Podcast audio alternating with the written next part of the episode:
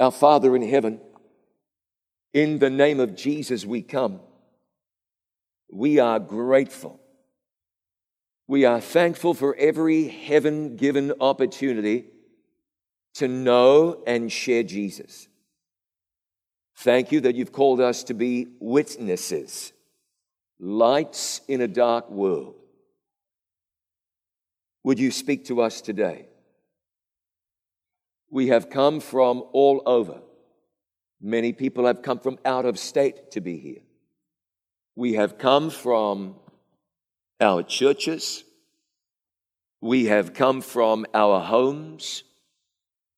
We have come blessed but challenged, and some of us are here today with our struggles and our burdens, uh, cognizant of our spiritual weakness, very aware of our lack, uh, uh, many of us, we have stared our failings in the face already today. And so, as we are here, Lord, we pray that this place would be for all of us a theater of your divine grace. We believe there is power in your word. So, would you, Lord, today unleash that power in our lives, hearts, minds, we pray. Be merciful to the sinful human instrument through which you have chosen to speak today. I ask that the limitations of fallen humanity would not prevent you from accomplishing what you want to accomplish today. Bless us all now, Lord, we pray. In Jesus' name, please say with me, Amen. Please, would you open your Bible to 1 Kings and chapter 10? 1 Kings chapter 10 and when you get to 1 Kings chapter 10, you will begin with me in verse 1. 1 Kings chapter 10 and verse 1, and then we will quickly hasten on apace. 1 Kings chapter 10, verse 1 When the queen of Sheba heard of the fame of Solomon concerning the name of the Lord, she came to prove him with hard questions. It's interesting, we don't know where Sheba was. I've been in Zimbabwe. People said it was here, Zimbabwe. Some say Sheba was in Ethiopia. Someone said to me last, just last week, Sheba was in Yemen. I had some Yemeni people tell me the Queen of Sheba came from Yemen. What we know for sure is that she was the Queen of Sheba and that she came to Jerusalem with a very great train with camels that bear spices and very much gold and precious stones. And when she was come to Solomon, she communed with him of all that was in her heart. Verse 10. And she gave the king 120 talents of gold, and of spices very great store, and precious stones. There came no more such abundance of spices as these which the queen of Sheba gave to King Solomon. And the navy of Hiram that brought gold from Ophir brought in from Ophir great plenty of almug trees and precious stones. Verse 14 Now the weight of gold that came to Solomon in one year, interestingly enough, was 600, three score, and six talents of gold, 666. What do you do with all that gold? If you were to calculate the value of that gold at today's gold price, which is somewhere hovering around 1300 or 1400 uh, dollars per ounce, six, uh, 16 ounces in a pound, a talent assuming that a talent was what we think it was, somewhere in the vicinity of 70 pounds. And this brother was getting what? 666 talents of gold a year. He would have had to have had his own Fort Knox. What do you do with that kind of gold? Well, King Solomon chose to do numerous things, including in verse 16, the manufacture of 200 targets of beaten gold. 600 and uh, 600 shekels of gold went to one talent. And he made 300 shields of beaten gold. Three pounds of gold went to one shield. And the king put them in the house of the forest of Lebanon. There's a conservationist lurking deep within me that doesn't much like verse 18 Moreover, the king made a great throne of ivory and overlaid it with the best gold. Can you imagine this kind of wealth? all that gold flooding into Jerusalem every year. To the extent that Solomon decided that in order to utilize some of this gold, he would simply make ornaments out of much of it. And so, what was this that led to Solomon being such a successful merchant in precious metals?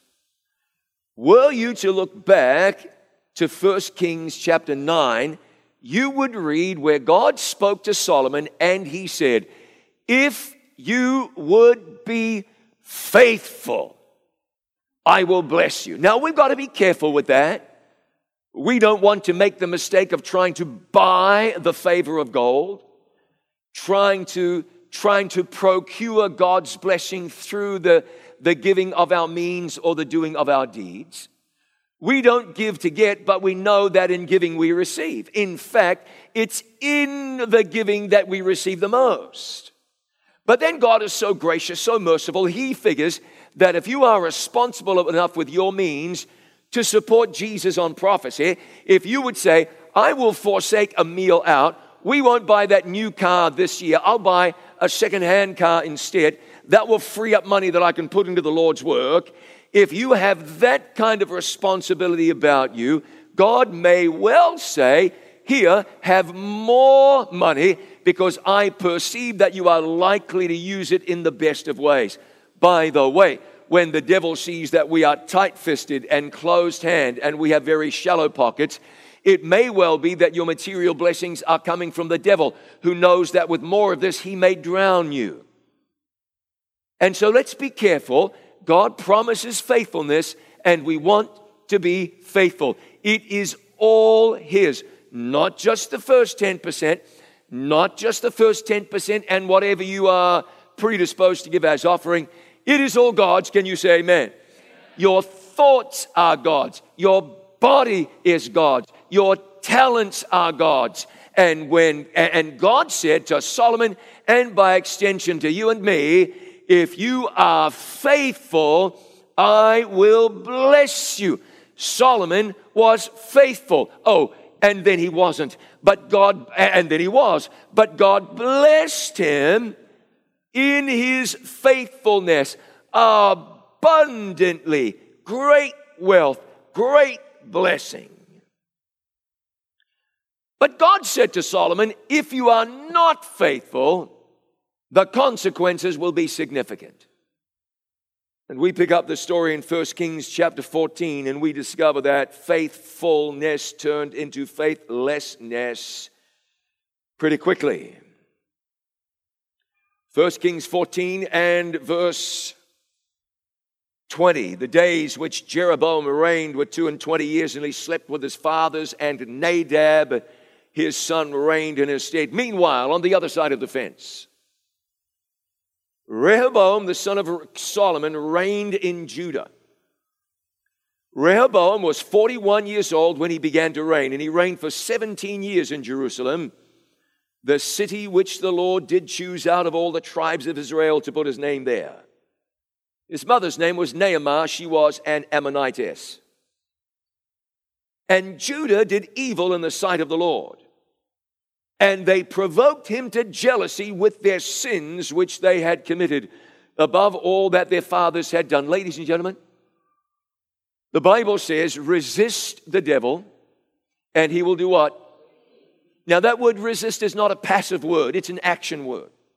It means you have to take some initiative. It means you've got to be alert. It means you've got to be watchful. It means you've got to be faithful. It means you've got to be diligent. We are, to, listen, Israel went from the height of blessing to the depths of vile misery almost overnight. You are going to see what happened in a span of just five years. Five years. We aren't to watch and then look out upon the city and say, Is not this great Adventism which I have built? Great movements have come and gone. I'd encourage you to think about Wales. You know, there were great revivals in the coal mines in Wales. You go back a hundred or so years, maybe a little more. Great revivals. Go there now and churches are being retrofitted and used as pubs and houses. And there are a few people darkening the doors of the church in Wales. And, and you all are thinking, Wales, really? It wasn't long ago, and England was alive and pulsating and throbbing with love for God and the preaching of the gospel. Not now. It is a very short distance between blessing and people choosing to run out from underneath that blessing. The future for us is guaranteed only in Christ, only as we cling to Jesus.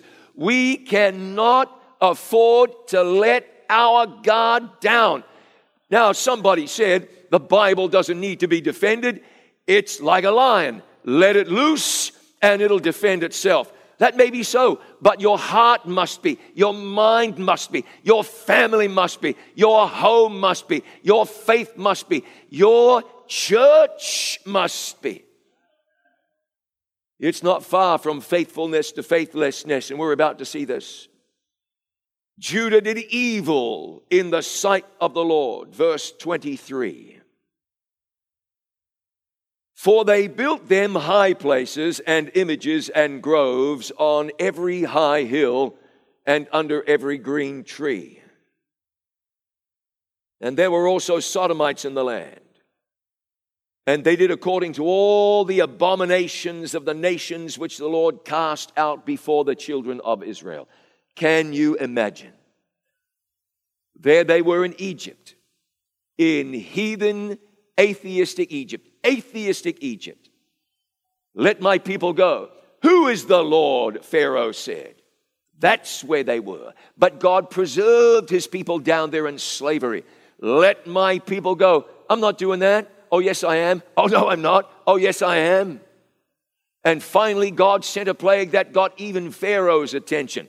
And the Red Sea opened up, and they left that disgusting place behind, and they were heading towards the promised land. They saw the plagues come down, 10 of them. They knew that they had been protected from seven of them. They saw the pillar of fire. They saw the pillar of cloud. They saw Pharaoh's, even his own family members and his cattle dropped like flies. They saw the Egyptians' bodies littering the landscape. Off they went. The sea opened up. They walked through thinking, man, only God can do this. God is surely with us. God said, Come on now, I'm going to get you down there to the promised land. Eventually, they got to the promised land. God said, I'm going to, I'm going to move in there like hornets and chase out these people these sinners, these wicked ones. And no sooner had they settled in the promised land than they began to imitate the uh, practices and the customs of the heathen. Friend of God, God has called us to be in the world. He has not called us to be of the world. He has not. And when Christ comes into your heart, the things of the world grow strangely dim in the light of His glory and grace. That's how it ought to be. I had somebody tell me one day, John, my mission is to show lost people that we are just like them. Wait, wait, wait, wait, wait. No, no, no. God's mission is to show that the Christian who's been saved by grace is not just like the lost. And it seems to have been overnight. Admittedly, it was a long night, but it seems to have been overnight that God's people got tangled up with the sin, with the practices, with the habits and the customs of the lost people that God had chased out of the promised land. What were they thinking? And it came to pass in the fifth year of King Rehoboam that Shishak, king of Egypt, came up against Jerusalem and he took away the treasures of the house of the Lord. Interesting, isn't it? When they left the promised land, God gave Israel favor with the Egyptians. And it's as though they plundered the Egyptians. They took the gold and, the, and whatnot. In fact, when they built the sanctuary, where did that gold come from? That was Egyptian gold. They brought it with them out of Egypt. And here they were watching an Egyptian king say, I'll take that back now. They lost all of that. What does it indicate? It means, it shows us, it demonstrates they had lost the blessing of God through faithlessness. God said, I'll bless you. Now he said, You've made it impossible for me to bless you. And by the way, this is not a capricious God who says, I have changed my mind. This is us putting roadblocks between us and God to the extent that God says, I would if I could, but you have made it so that I cannot. He took away the treasures of the house of the Lord and the treasures of the king's house. He even took away all. And he took away all the shields of gold which Solomon had made.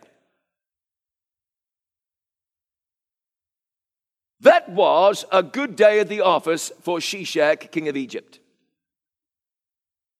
Millions of dollars worth of gold taken just like that. Those are just the shields. What about all that gold that Solomon had in Fort Knox? Taken just like that. You know something. There are times that you will substitute one thing for another. You might substitute butter for margarine. Hmm? You might substitute Coke for seven. Uh, no, you wouldn't do that. You might substitute Coke for water. Amen. You might substitute Ford for Chevrolet. Now, uh, uh man, this could be just about the most uh, uh, offensive thing I could say, depending on where I am. But you might do something like that because at the end of the day, a car is a car is a car is a car. You might substitute your New Balance shoes for Puma or Puma for New Balance. And you know that at the end of the day, it's a matter of preference ultimately because they're all made to pretty much the same standard. You might substitute, you, you know what I'm talking about. And I don't mean an imitation, although there are some substitutes you just wouldn't want to make. You wouldn't want to substitute a good home cooked meal for a night at McDonald's. You wouldn't want to do that. You wouldn't want, well, you might want, on holiday abroad and you see a $20 imitation Rolex watch. And you think to yourself, I wonder if I could just wear that to the office next Monday morning. And you buy that $20 imitation Rolex watch and the kind man doesn't say anything about you getting a good deal, you special friend, this good price. And you put on your wrist and you think to yourself, oh, look at that. And you wear it back to the hotel. You walk through, you walk through the foyer with your sleeves rolled up. 22 degrees below zero outside. You put on a t shirt so you can show off your watch. But the watch stops you tap it, and the glass falls off. The hands fall off. The paint wears off. Strap falls off. Now, we got somebody who did something like that back here in 1 Kings chapter 14. Because this was not substituting Fred Meyer for Super Walmart. This was a colossal blunder. You read here in verse 26 He took away the treasures of the house of the Lord, the treasures of the king's house. He took even all away. He took away all the shields of gold which Solomon had made, but Rehoboam knew what to do. It says in verse 27 that King Rehoboam made in their stead brazen shields, shields of brass or bronze and committed them unto the hands of the chief of the guard, which kept the door of the king's house. And it was so, when the king went into the house of the Lord, that the guard bare them and brought them back into the guard chamber. Now, Rehoboam had these tokens of the blessing of God, shields of pure solid gold lining the walls of this beautiful building. When they were taken, Rehoboam didn't want to admit to anybody that God's blessing had been removed. So rather than leaving the walls bare, bereft of any decoration at all, he commissioned the manufacture of shields made out of brass, copper essentially, mixed with either tin or some other metal. Copper is not gold. Bronze is not gold. Ask any gold medal winner at the Olympic Games. You never did. You know Oshkosh is coming up, and you know what's going to happen. People are going to be like, "Hey, I got two of these. Uh, uh, uh, what are those things you call them? Pins. I got two pins here from the Pathfinder Club from Lansing. And so I'll give you one Lansing for a Kalamazoo. Oh, no, wait a minute. You're from overseas. It's going to take more to get your overseas pin. You know how that goes. You never did see, after the Olympic Games had been run, the athletes back there in the changing shed or the locker room saying, Listen, I got a gold. I'll give you a gold for two bronze. Would you do that? Gold is not bronze. Bronze does not denote victory, it denotes third. That means you lost. You did not win. The shields of brass demonstrated that Rehoboam had lost. He was a loser. He did not win. The blessing of God was not upon him. Come into my house, look at my shields. Rehoboam, what are they made out of? they're made out of, they're made out of, uh, what do you ask anyway? I remember being here five years ago, six years ago. Seems like they have changed. There were beautiful shields of gold there once upon a time, but now there are shields of brass.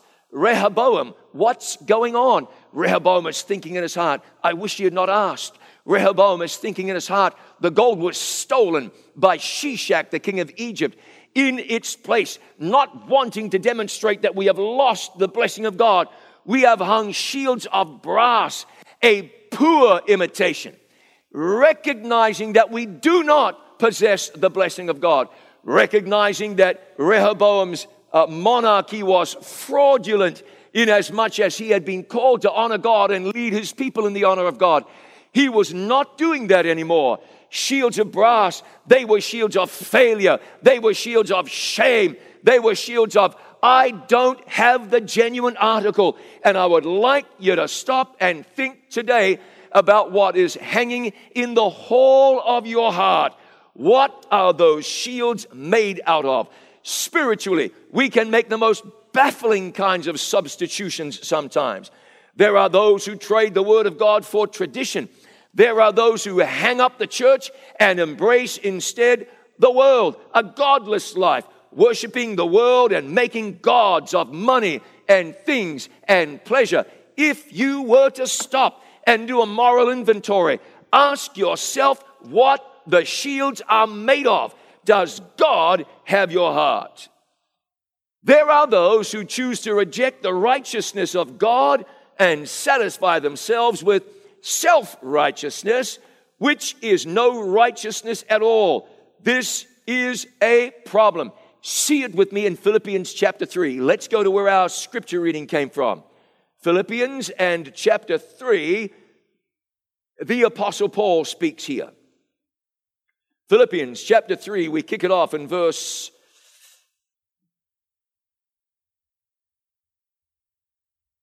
4 three, two,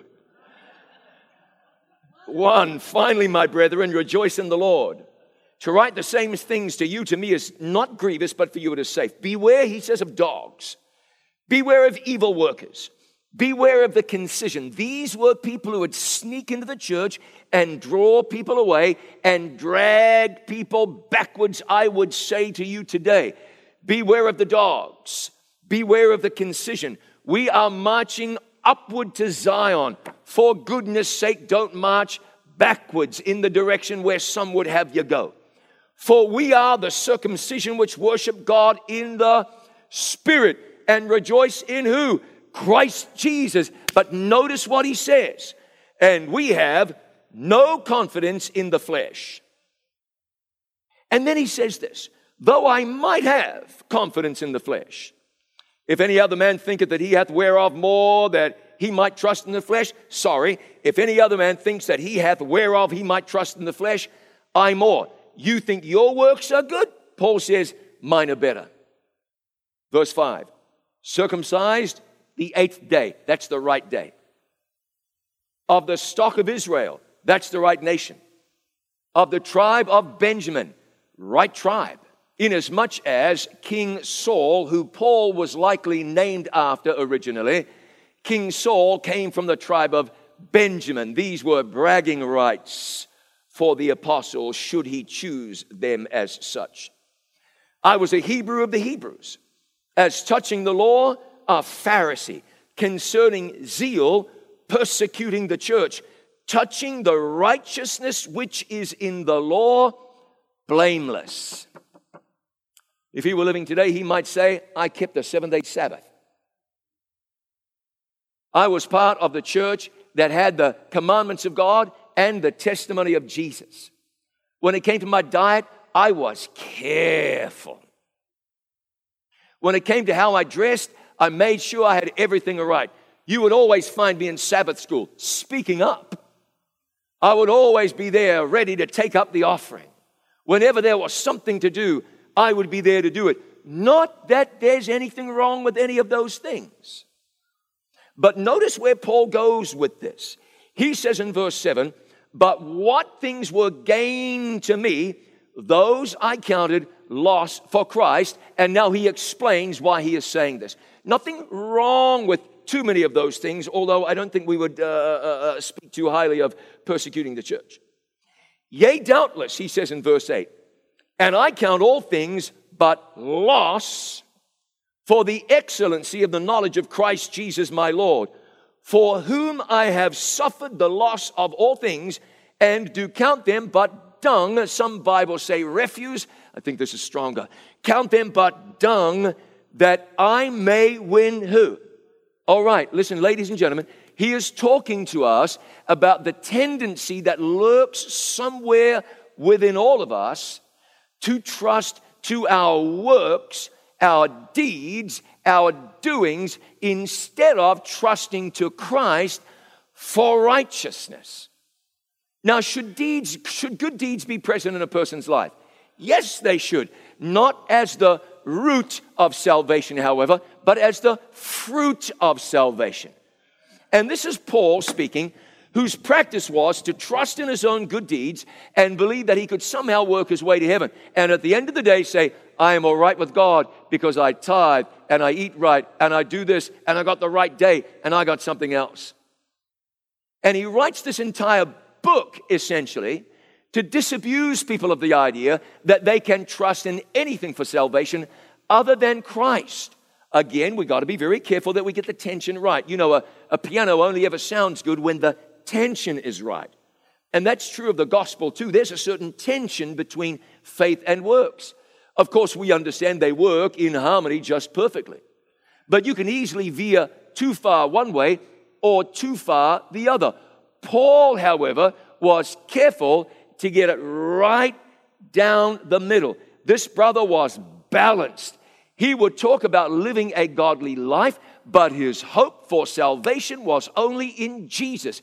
As we sang earlier, on Christ, the solid rock, I stand. My hope is built on nothing less than what? Jesus' blood and righteousness. Paul goes on, and this is what he says that I may win Christ, verse 9, and be found in him, not having my own righteousness, which is of the law, but that which is through the faith of Christ, the righteousness which is of God by faith, that I may know him and the power of his resurrection and the fellowship of his sufferings, being made conformable unto his death. You see where Paul goes with this. He is telling us today that it is important for us to trust solely in Jesus for our salvation. There is only one way that a person can be saved. We are saved by grace through faith in Jesus Christ. There is none other name given among men under heaven whereby we must be saved. When we deviate from that Bible truth, even in the slightest degree, we tear up the Emancipation Proclamation and we declare that we are slaves, slaves to ourselves, slaves to our works, in drudgery, trying to work our way to heaven. We cannot have that. Self is a tyrannical master. When we reckon that our deeds are meritorious for salvation, we are in a disastrous form of spiritual bondage. Remember what Paul said. No, no, you can't have righteousness from the law. He rejected that in favor of that which is through the faith of Christ, the righteousness which is of God by faith. There are two extremes that we need to avoid. Now, it is said in old mythology, the, the, this thing between Sicily and one other place, I should tell you this, but I forget. A narrow body of water. It was said that a, a, a sea creature uh, inhabited one side of the body if you got too close to the rocks over here, and another sea creature inhabited the other side of the little strait there. One was called Scylla, and one was called Charybdis. And if you went too far one side or too far to the other, you were gotten either by Scylla or Charybdis. And it's true theologically as well. You got to stay away from the from the Scylla of lazy liberalism. That thing that says, you know it's okay because Jesus did it all, and all I got to do is believe in Him, and nothing else really matters. The challenge with that is there's a great deal of truth in that. It all depends on your definition. But I'm talking about the people who say, What do you mean? What do, what do you mean there's a problem with this glass of wine? My salvation has nothing to do with wine, it has to do with Jesus. Well, as the former pastor of my local church once said, it's, it's all salvational. You know, somebody says, well, this isn't a matter of salvation. He'd like to say, it's all a matter of salvation because everything that flows out in your life is a reflection of where you are with Jesus. You understand? And so, this person who says, I don't care about the Sabbath, yeah, of course we go out to eat on the Sabbath. My question is, what part of remember the Sabbath day to keep it holy are you failing to understand? I just don't get that. And if I'm treading on your toes, I'm really glad about that. Because if somebody doesn't, they're going to tread on your toes a whole lot harder in hell. It's God's. I'm not talking about being a legalist. We'll get to that in a moment. But you don't want to be one of these lazy folks who say, oh, no, no, my hope is in Jesus, and therefore how I live is of little consequence. It's of every consequence. The fact of the matter is, when Jesus comes into your life, if he's got you, he's going to keep you out of the rough over here and out of the long grass over there. He will, because Jesus will guide you in his direction. You don't want to be one of these lazy folks over here who really, at the end of the day, simply wants to do what you want to do and hope you can get away with it in the eyes of God. But over here, we talked about the Scylla of liberalism, and people go, Oh, I don't like using those labels, liberal and, and conservative. I do. I think they work. If you've got better labels, let me know. You want to stay away from the Scylla of lazy liberalism and also from the Charybdis of cranky conservatism.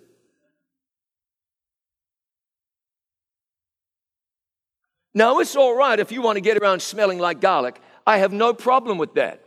If you want to live your life a certain way, that's fine. But you must not think for a moment that because you munch on whole cloves of garlic, somehow that makes you holier than somebody else. You must not think that your veganism somehow got you out of hell and into heaven. I say that as a vegan.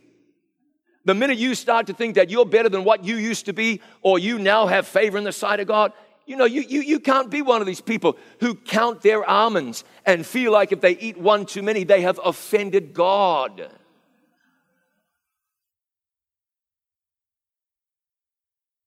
You know, eh, John Bunyan wrote in Pilgrim's Progress, Heaven is cheap enough. Someone later quoted that and, and, and used it in some, I think, very good writings. Man, there are some of us who want to take heaven cheap and make it as expensive as possible. I'm not happy just claiming the righteousness of Christ and growing as a happy Christian. Give me a feast day to keep. Give me somebody to argue with. Give me a cross to bear. No, no, a heavy, no, a really heavy one. Now, again, you want to live with as much integrity before God as you can.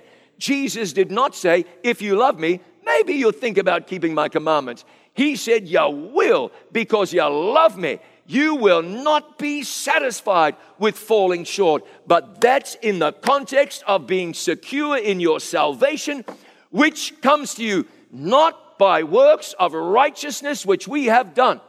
We are saved by grace alone, through faith alone, in Christ alone. Only Jesus can save you. And you got to know today, Jesus can save you. He will save you as you are. But thank God He loves you so much, He won't leave you as you are. Behold, I make all things new, God says. And He wants to do a new thing in us. Would you say amen today? No, how we live our lives matters. Sure, it does. As a response to what God has done in our lives. You know, when you stop and think about the plan of salvation, it's just too simple. Jesus died. We believe that. And that belief is credited to us for righteousness. It's that simple. It just is. My brother, my sister, don't make it any harder than it has to be. The hard work was done at the cross. Jesus died for you and me. And now we embrace that cross of Jesus, and the power of Jesus starts flowing through your life. Robert McSweeney, when I was about 11 years old, invited me to come and spend a weekend on his dairy farm. I lived in a town surrounded by dairy farms. It's cows and horses as far as you can see. And we went for a walk along the track, the, the race, I believe it was called, on the McSweeney dairy farm. And Robert said, I got a good idea for you. Why don't you grab hold of that electric fence? And I said, No, man. I might, I might live in a town, but I'm not stupid. I'm not. And he walked over and grabbed it. He said, Look at this. It's no problem. If you would just grab hold of the electric fence, it, and then you'll be able to tell everybody at school you held an electric fence. And Robert held this thing for about 30 or 40 seconds.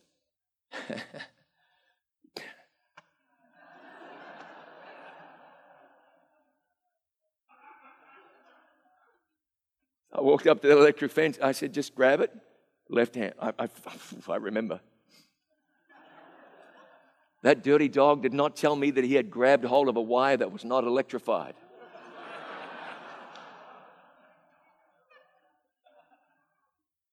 It felt like I had been kicked by a giraffe. Boom.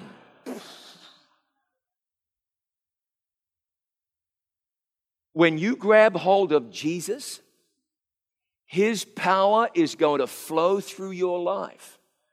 It will affect you, it will impact you, it will change you, it will make you what you can never make yourself. It's what happens. You grab Jesus and his life starts flowing through you. Rehoboam, come and see my bronze. He's walking around that palace feeling pleased with himself when he realizes he understands fully that the shields of brass represent unfaithfulness. So, ladies and gentlemen, it does not take long to fall when you turn out of God's pathway. You and I could both talk about person after person with sadness, I would hope. Where are they now? Where are they years later? You'll go through the ABC, particularly when they're having a, a, sale of old books, and you pick it up. You go, I remember that guy. I knew him before he left the church. He wrote books that people bought. He went to camp meetings and spoke. He even signed books for people who admired his authorship. And now only God knows what he's doing. Like Rehoboam, people everywhere settle for shields of brass. Is that what you're doing? Are you skating by saying, well, you know, I go to church and, and, and hoping that that's enough? You don't want to have just enough. When I was in the 10th grade, we had external examinations that would get you into the 11th grade or keep you in the 10th grade. And I'd always been pretty much near the top of my class, and they made a mistake though at high school. When I got into, uh, what would you call that here? call it 10th grade. When I went to high school, they made a mistake of putting a bunch of the bright kids in the same class, thinking they would spur each other on to academic uh, achievement.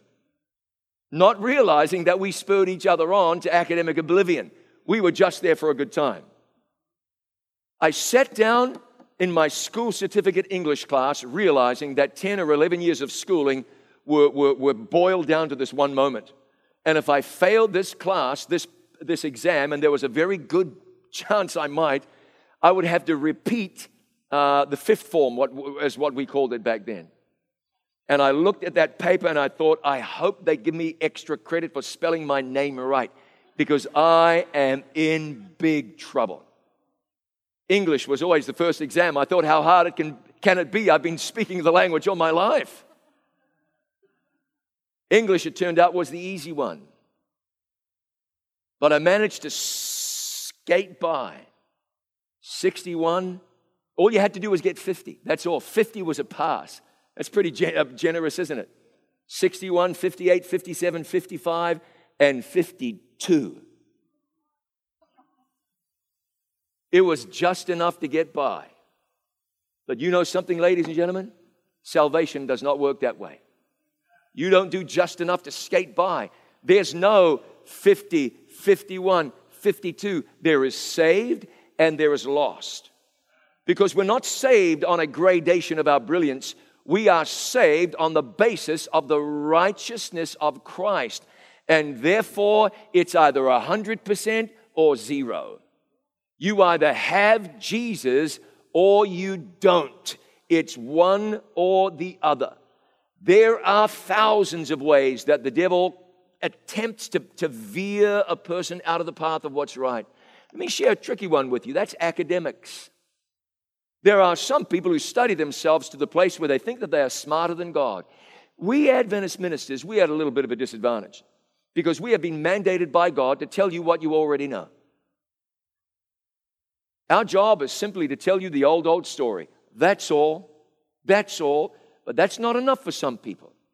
Very first evangelistic series I held, I preached about the 2,300 days. I believe that, by the way. I hope you do too. I believe it. I believe it. Man came to me afterwards. He said, You know, I used to believe what you just taught tonight. I said, Used to? What happened? I think honestly, Desmond Ford is what happened. I think. But he did not tell me that.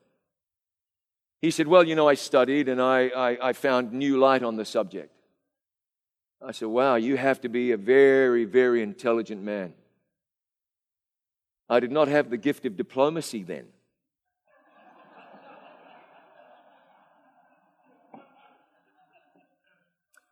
You have to be a very intelligent man. He said, Well, you know, I am a physician. I said, No, no, so much more intelligent than that. He said, Why do you say that?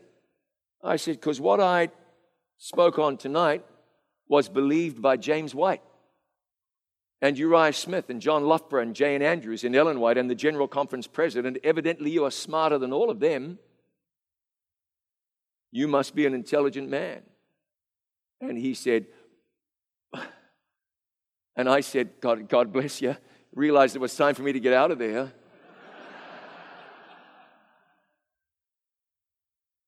when you get smarter than God, when you get smarter than the Biblical Research Institute, when you get smarter than all those people that went before us, when you get smarter than the Bible commentary, when you get smarter than the Bible, you have made a God of your academic brilliance. And if you do that, the sad thing is, you are not alone because it happens way too often. It's sad. You know, not all gold is gold. Some gold is not gold, instead, it's iron pyrite. We call that fool's gold. Other people, they make a god of their wealth, they do so without even realizing. And I'm not against wealth. God absolutely isn't against wealth. And if you've got wealth, that's fantastic. But if wealth has got you, that's a challenge. It's a difficult thing, man, when you got all these concerns and cares and investments and all of that. You ask somebody who's wealthy, and they will tell you it's got to be careful what you wish for. But if God blesses you or allows these things to come, pray that they don't lead you away from the pathway of God. They don't have to. There are many fabulously wealthy people who are very faithful to God, and God bless them. God bless them. There are many people today who assume that because they keep the Sabbath, because they haven't killed anyone, because they have not committed adultery, that they must be righteous. Because I went to a church school, I graduated from Great Lakes Adventist Academy and then went to Andrews, somehow that qualifies me to go to heaven. You know something, my brother, my sister? There is no such thing as a cultural Christian. There's just not. You're either the genuine believer pressing on, yielding your heart to God, learning from your mistakes, growing in grace, or you're lost. It's one or the other. The difference isn't how smart you are, how clever you are, how wise you are, how white you are, how black you are, how old you are, how young you are. The difference is Jesus. Do you have Christ? And does he have you?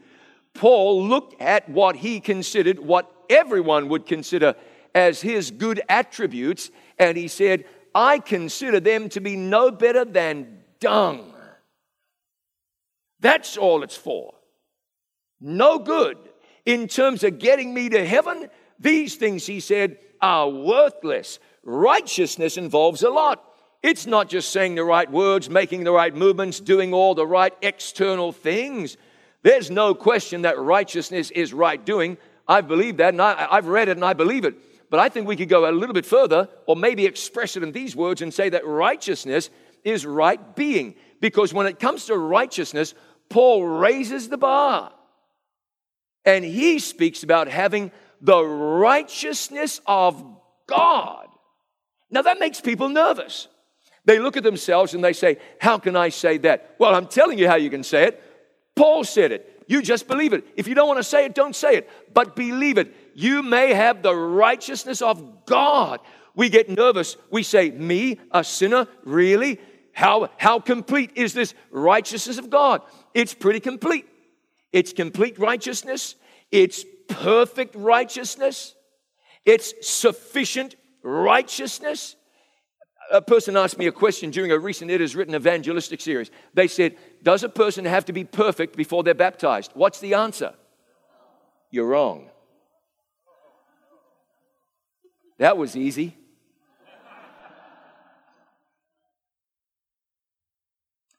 Okay, before a person is baptized, what fundamental, foundational thing must they do? Before baptized, that person must accept Jesus. Right. Surrender. Got it. Surrender your heart and accept Jesus as your Lord and Savior. Are we agreed so far? All right. So when you accept Jesus, He takes away your sin and He gives you His what kind of righteousness?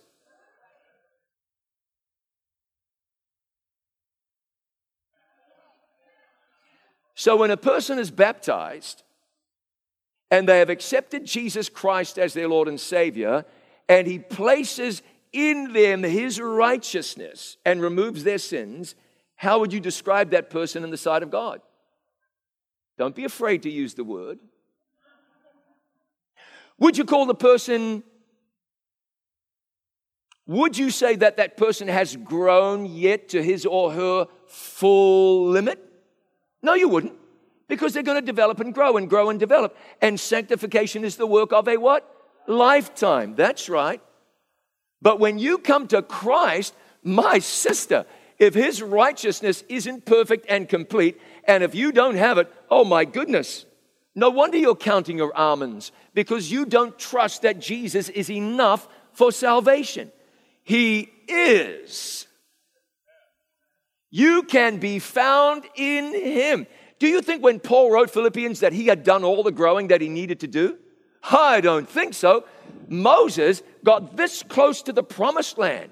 He was breathing air that blew over from the promised land, and yet he sinned against God. Now he was sorry. It's a one-off. It was it was out of character, but it demonstrates that even Moses had growing left to do. Are you with me? Come on, don't sell God short. He will grow you, grow you, grow you, grow you. And don't sell salvation short. You come to Jesus, you have grabbed the electric fence of faith, and Jesus is running through you now. And you will never be the same again. And you will forget the things that are behind, and you will press on, you will press on, and you will press on. And when somebody says, Do you have the gift of salvation? You can say, Yes, because my hope is built on nothing less than Jesus' blood and righteousness. In on Christ, the solid rock I stand. I'm not settling for brass, man. You're not getting me to say, oh, well, I, I hope today that I find Jesus. I hope today that I have salvation. Something wrong with a person if they cannot say, I have been redeemed by the blood of the Lamb. I might not be what I'm going to be tomorrow, but I thank God I'm not what I used to be yesterday. Jesus has me. He is growing me. I'm hanging on to Him. And one day, like Enoch, Jesus and I, we're going to take a walk together. We're going to leave this land and walk all the way to heaven. Christ will get us there. What are you relying on today, my friend? You can rely on and trust in Jesus. He is your shield of gold. Yes, we know it. All our righteousnesses are as filthy rags. This is why we must have Jesus. my goodness, my works, my holiness, if it's mine, it's worth nothing in the sight of God. It's not that our righteousnesses are good things. I mean, it's better to bite your tongue than cuss, no question about that. It's simply that our righteousnesses cannot merit favor with God at all, cannot earn our salvation. Our best is not good enough for heaven, but Christ, man, that's the gold right there. Adam and Eve were there, our, your, your grandparents, no, yours. There they were in the Garden of Eden. You know, it's really interesting, isn't it? When you see pictures depicting Adam and Eve in the Garden of Eden, they're always naked, which is actually inaccurate. We got to do something about that. They were clothed, weren't they? What were they clothed with? Robe of light. Uh, one of my kids, I think it was, said to me, uh, the Garden of Eden, the land of strategically placed plants.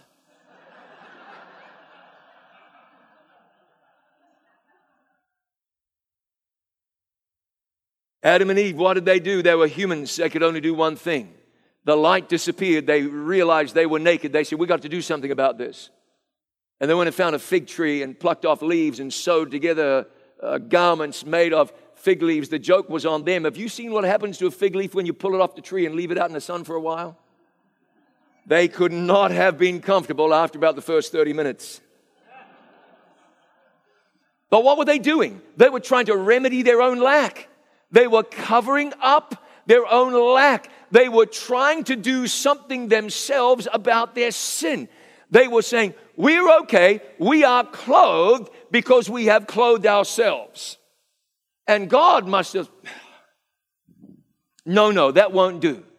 And what did God do? He provided skins. Where do those skins come from? They came from animals. Something had to die so that they could be clothed. Someone had to die so we could be clothed. And when we are clothed through the death of Christ, we are clothed in the righteousness of Christ.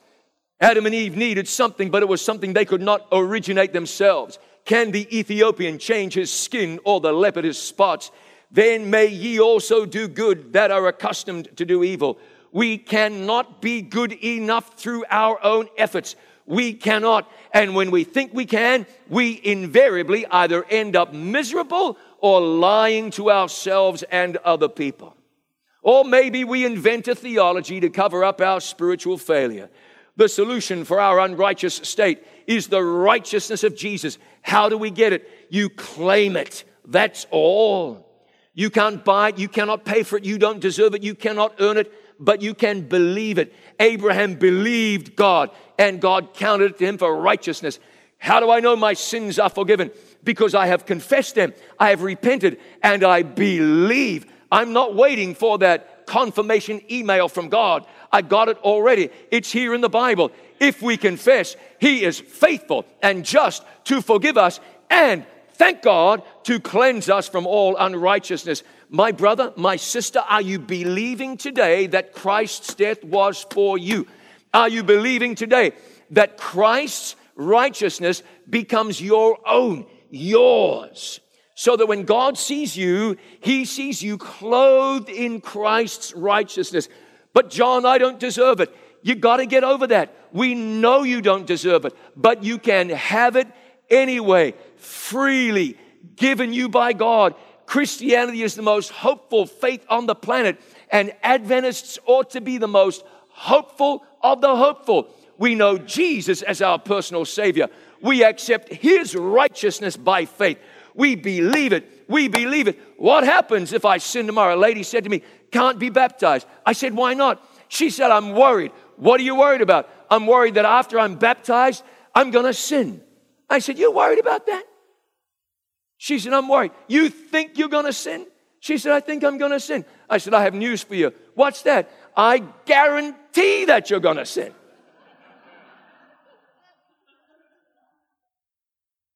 That's why you need to be baptized. Are you finished growing? Are you Enoch? Somehow are you Elijah, ready for translation? No, you're growing. Baby Christians do what babies do grow up. One day you'll be an adolescent Christian. Oh my goodness, that forget that. One day you'll be a young adult Christian. You're to grow, lady. You're to grow. You need to be baptized. Baptism is you saying, I can't do this. I must have Jesus. So you're going to go down the water. The old you, we're going to bury that person, and you're going to come up. The first thing you're going to do is grab Jesus. Don't let him go. Walk with Christ. Your trust, your hope, your righteousness is in Jesus. Amen. We have a high priest in heaven, Jesus, the divine Son of God. And he's there for us, he's not there against us. If you can't leave here today knowing that God has forgiven you, knowing that you have the, right, the perfect righteousness of Christ, because it can't be any other kind. If you can't leave here today certain that God has taken away your sins and given you the gift of eternal life, don't leave. It's dangerous out there. Just stay. Just stay. You can just tell people that you, you're getting a good seat for the evening program. Don't go, you can't afford to go anywhere. You want to go out there without the righteousness of Christ, without the security of salvation, without believing that you belong to Him and Jesus belongs to you, without believing in your heart that Christ's death atones for you, without believing that in the judgment you have a friend who is for you and not against you, without believing that you are a child of God. Come on, those are shields of gold God wants to hang in the hall of your heart. The assurance that, in spite of yourself, in spite of what you've done, in spite of where you've been, God's love is rich towards you. God loves you and will save you. This does not mean you're going to be lackadaisical about your experience now. Because when you know that Jesus died for you, you will love him and you will live for him and you will grow in him. Friend, are we trusting in Jesus today or are we not? What are those shields made of? God prepares for us shields of gold. Think with me about Revelation chapter 3, where God, where Jesus speaks directly to you and me, where he speaks to the church of Laodicea. And he says, starting in verse 15, I know thy works, that thou art neither cold nor hot. And then one of the most remarkable, frankly, counterintuitive things that you'll ever read in all the Bible. And I don't say that as hyperbole. Jesus says, I wish that you were either cold or hot. Now, that's a stunning thing for the Savior to say. Hot, that would be all on, right? So, cold, therefore, would be what? Hot would be all the way for Jesus, and cold would be dead set against him. And Jesus says, I wish you were that or that. If you can't be this, be this. Because evidently there's a state that's worse than being all against Jesus. What might that be? He says, So then, because you are lukewarm, lukewarm, and neither cold nor hot, I will spew you out of my mouth. And if you don't mind me being agricultural for a moment, uh, to vomit is not a voluntary action. There's not a single person who says, You know, I just feel like. A person vomits when they. It's not something you can stop. When it comes, it comes. And Jesus is saying, This isn't something I can stop. I'm spewing you out of my mouth because I have no choice. He says, Because you say, I am rich and increased with goods and have need of nothing. And you don't know that you are wretched and miserable and poor and blind and naked. That's a disastrous state to be in. But Jesus speaks to his end time church and he says, That's what I see. If the book of Revelation ended right about there, we would be of all people most miserable. But it doesn't. What does Jesus say is the remedy? Verse 18 I counsel thee to buy of me what? Gold tried in the fire.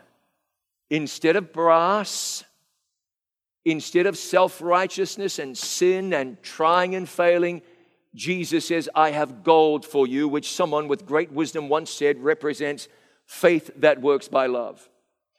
I want you to buy gold from me, Jesus says, so that you may be rich. And I have for you white raiment, that you may be clothed. That represents the righteousness of Christ. That the shame of your nakedness does not appear. Anoint your eyes with eye salve that you may see. That's the gift of the Holy Spirit. Jesus says, As many as I love, I rebuke and chasten. Be zealous, therefore, and repent. Jesus says, Your, hope, your, your case is not hopeless.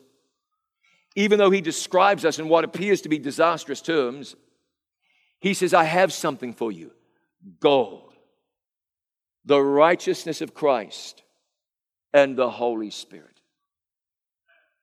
I want to ask you today and, and, and, and, and just have you check in your heart and see what's hanging there. Is it gold or is it brass? Are they shields of gold that hang in the halls of your heart? Or are they shields of brass? Do something for me. Would you stand wherever you are? Could you do that, please? I would appreciate that. He's going to give you a chance just to stretch a little bit. And there's a reason I'm asking you to stand, and that's this. Undoubtedly, there's somebody here today who realizes that their experience is not the real thing. It's brass and not gold. And you'd like to do something about that. People have asked me, what difference does it make if I walk down to the front? You know, there's something powerful that happens when you follow the leading of the Holy Spirit. When God calls you and you say, I'm going, there's something powerful. You reflect on that at lunchtime and you can say, I've made a decision. I acted on that decision. God called me, I heard Him, and I acted on that decision. Today, there are people who want to act on that decision. Listen to what I'm asking you today. If everything is okay between you and God, then I am making a special request stay where you are. Unless you want to bring someone with you down to the front today.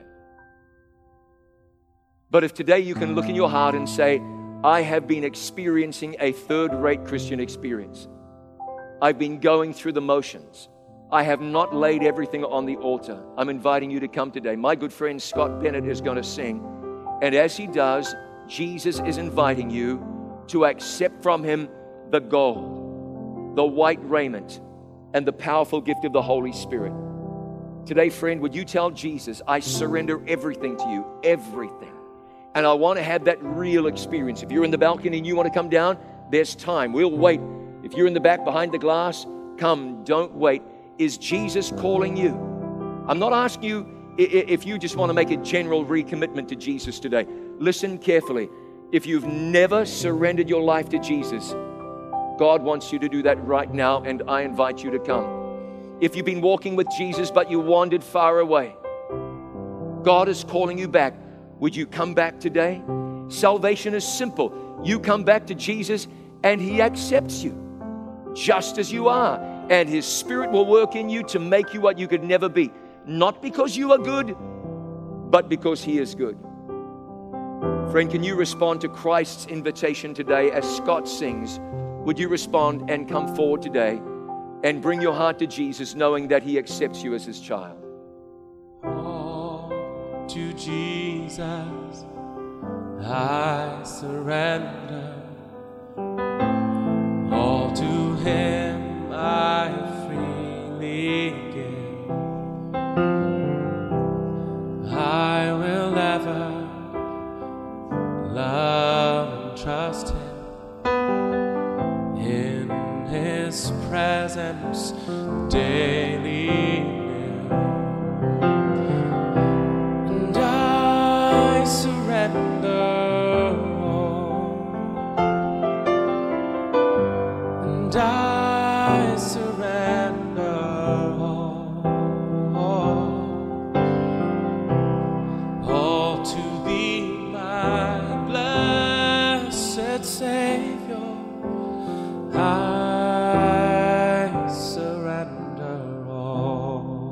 want you to be confused by what I'm asking you, so I'm going to spell this out. We have spoken today about the necessity of having a genuine relationship with Jesus, where we're not casual and careless and where we're not leaning on our own selves in order to be righteous enough to go to heaven, where we make room in our heart for Jesus to bring His righteousness and His perfection and His ability and His power. If you're not experiencing that today, I invite you to come and by so doing, you are telling Jesus, That's what I want. I want a genuine experience today. I'm not trying to be nebulous about this. What I'm saying is, if you arrived here today and you know that everything between you and God is just fine, and I'm asking you to stay where you are and pray. You might choose to go to somebody and say, Why don't you come down the front with me? I'll take you there. You can do that. You'd be a blessing to somebody if you did that. But I'm asking you today for honesty. You know today that you've been going through the motions, playing the game, you might be somebody who's in church every week, but you know that your heart is not connected to the heart of God. Would you bring that heart to Jesus today and know that He unites your weakness with His strength and He makes you new? If you've never accepted Jesus, this is the best opportunity you will have ever had in your entire life to do so because it's now. I'm inviting you to come. If you've wandered far away from God, but the Spirit of God led you to camp meeting, He led you here today not only for the fellowship, but so that you could make an eternal decision for Jesus right now. Friend, how is it with you today? Don't settle for the brass. God wants to give you the gold. Will you take the gold of a true relationship with Jesus from Jesus today? As Scott continues to sing, God invites you not to stand where you are, but to come to Jesus and surrender all to Him today. All to Jesus I surrender humbly at His feet. I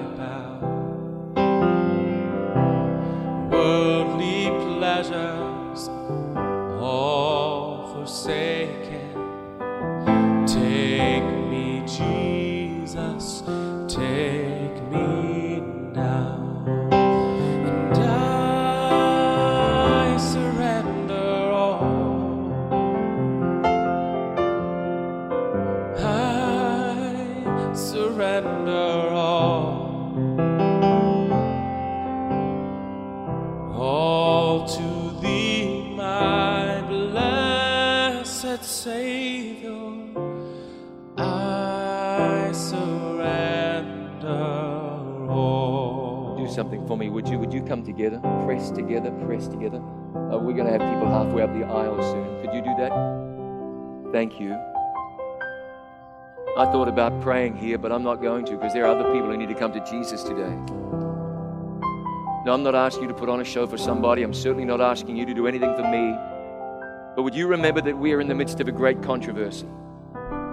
And anything less than a surrender to Jesus is just not going to get us there. No, we cannot be saved by our works. We just cannot. But we, all of us, can be, must be saved through relying on, leaning on, and trusting in the righteousness of Jesus. My friend, don't think today that you are too bad for God to save. Don't think today that you've, you've failed so many times, you're, you're bound to fail again. Think today, believe today that Jesus died for you and that He will do in you what you could never, ever, ever do in yourself. Where is your heart today? I'm asking you to, to, to perhaps make the most pivotal decision of your entire life, particularly if you're one of those who, who, who Jesus would say, I see wretchedness and misery and poverty and blindness and nakedness. Undoubtedly, there are people here today, if, if, we were honest with ourselves, we'd say that's us. But we have an opportunity to do something about it today and say, God, make me a Christian. Take my heart. We will have a closing prayer after Scott sings one more verse of I surrender all. If God is speaking to your heart, don't wait. Leave today with the assurance of full salvation that Christ's righteousness is yours. Say to God in this moment, Lord, I surrender all. Let's pray our Father in heaven today. That's, that's the prayer of our heart. We surrender all. Oh Lord, look in the halls of our hearts. What do you see? What are the shields made of? Poor old Rehoboam fooling himself, fooling everyone. But he wasn't fooling you. Heavenly Father, would you allow us to be more than just go to church once a week Christians? Would you give us a vibrant relationship with you? If we could build such a thing, we would build it. If we could manufacture such a thing, we'd have somebody manufacture it. All we can do is experience such a thing through faith in Jesus. Thank you, Lord, for the wonderful Bible truths you've given us. But don't let us be liars, not liars to ourselves. I believe this and therefore. Thank you for the wonderful biblical standards that you've given us. We want to embrace them all. We've got growing to do. But Almighty God, don't let us rely on our standards and fool ourselves into thinking that we're putting on a good enough show to merit everlasting life. Instead, dear Lord, connect us with yourself powerfully. Make us one with you and keep us. Lord, if you don't do something in our lives, we certainly cannot save ourselves, and so we ask you to work in us both to will and to do for your good pleasure. Surely Jesus is coming back soon. And we must be ready and we must be yours. So let it be so. Father, these who've come forward today have come forward, either for themselves or with somebody. The prayer of their heart is Lord, give me the gold. Give me a genuine experience. We are all tired of up and down. Connect us to yourself. Father, where we're not taking the time to pray, Arrange it in our lives. Give us the grace to make the right decisions. Work it out so we can connect with you in prayer. If we've been neglecting the, feeding on your word, it's time, Lord, for you to work that out in our lives so that every day we are feeding and growing and strengthening because of what your word is doing in us. And where we have been too timid to believe, too faithless to believe, Give us grace today to be like Abraham, people of faith, to believe that Jesus died for me, to believe that he clothes me in his righteousness, to believe that he loves me. And then, Lord, would you allow temptation to grow small as salvation grows large? To be a great defender in our lives, to fight back the forces of darkness Blessed Father, we thank you today that Jesus is all. We thank you that He is enough. Now continue to grow us. Where we see difficulties in our experience, don't let us be discouraged. Instead, let us bring them to you and surrender them to you. Give us growth, uh, give us grace to grow and continue to grow. Because one day soon, the heavens will depart as a scroll. Jesus will be revealed riding down through the great corridors of space. And we will say with all of the redeemed, Lo, this is our God. We have waited for him, and he will save us. This is the Lord. We will rejoice in him and be glad in his salvation. We pray with John, who wrote the book of Revelation. Even so, come, Lord Jesus. Lord, we leave today believing. We leave today in faith. We go from this place rejoicing that we are the children of the God of heaven. We thank you. We love you. Help us to love you more. We pray in Jesus' name. Let all God's people say together, Amen. This media was brought to you by Audioverse a website dedicated to spreading God's Word through free sermon audio and much more. If you would like to know more about Audioverse, or if you would like to listen to more sermons, please visit www.audioverse.org.